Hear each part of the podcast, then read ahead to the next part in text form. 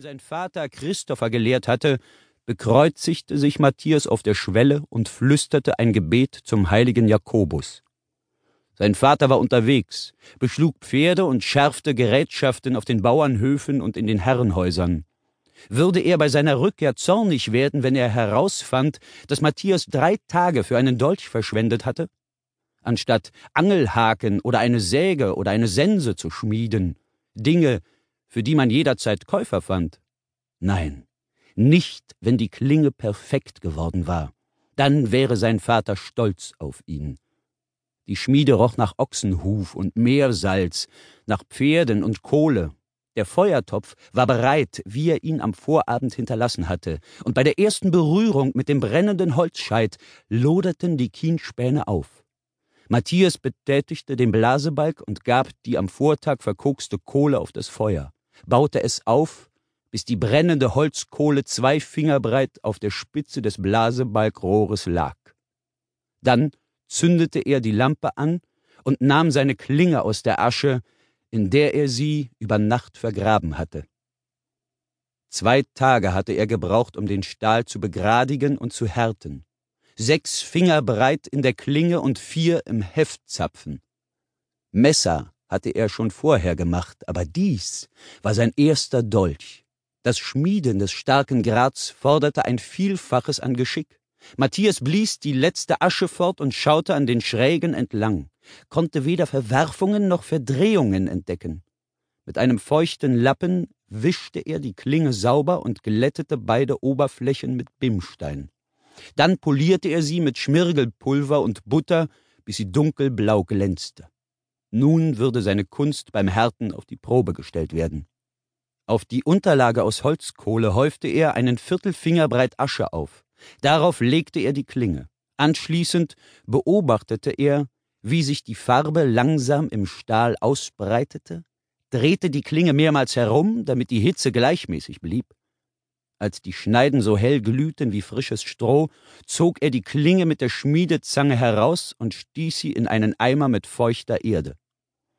Beißende Dämpfe stiegen auf, und der Geruch machte ihn beinahe trunken.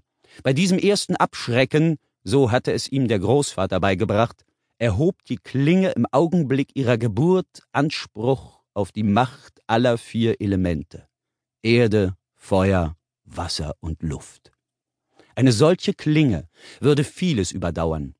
Matthias schichtete in der Esse wieder das Bett aus Holzkohle auf, legte die Asche darüber und nahm den Deckel vom Gefäß für die zweite Abschreckung, einem Eimer mit Pferdepisse. Er hatte ihn erst am Vortag gefüllt, vom schnellsten Pferd des Dorfes gesammelt. Darf ich zuschauen, Matti? Einen Augenblick lang ärgerte ihn die Stimme seiner Schwester. Das war seine Arbeit, sein Ort, ein Ort für Männer, nicht für fünfjährige Mädchen. Aber Britta betete ihn an. Matthias bemerkte, wie ihre Augen aufleuchteten, wenn sie ihn anschaute. Sie war die jüngste in der Familie. Der Tod zweier kleiner Brüder blieb Matthias stets im Gedächtnis. Vielleicht weniger ihr Tod als die Erinnerung an den Schmerz seiner Mutter und die stumme Trauer seines Vaters. Als er sich zu seiner Schwester umdrehte, war sein Zorn schon verraucht, und er lächelte, wie er Britta in der Tür stehen sah und ihre Silhouette sich puppenhaft vor dem ersten grauen Licht der Morgendämmerung abzeichnete. Sie trug ein Nachthemd und Holzpantinen und umfasste die dünnen Ärmchen mit den Händen, weil sie vor Kälte zitterte. Matthias zog seinen Mantel aus, ging zu ihr und legte ihr den Stoff um die Schulter. Dann hob er sie auf die Salzsäcke bei der Tür. Von da aus darfst du zuschauen, solange du nicht ans Feuer herangehst. Dieser Handel behagte ihr offensichtlich nicht, aber sie muckte nicht auf. Schlafen Mama und Greta noch? fragte er. Britta nickte. Ja, aber die Hunde im Dorf bellen. Da habe ich Angst bekommen. Matthias lauschte. Tatsächlich. Von unten im Tal ertönte ein Knurren und Bellen. Er war so auf das Knistern des Feuers in der Esse konzentriert gewesen, dass er nichts davon gehört hatte.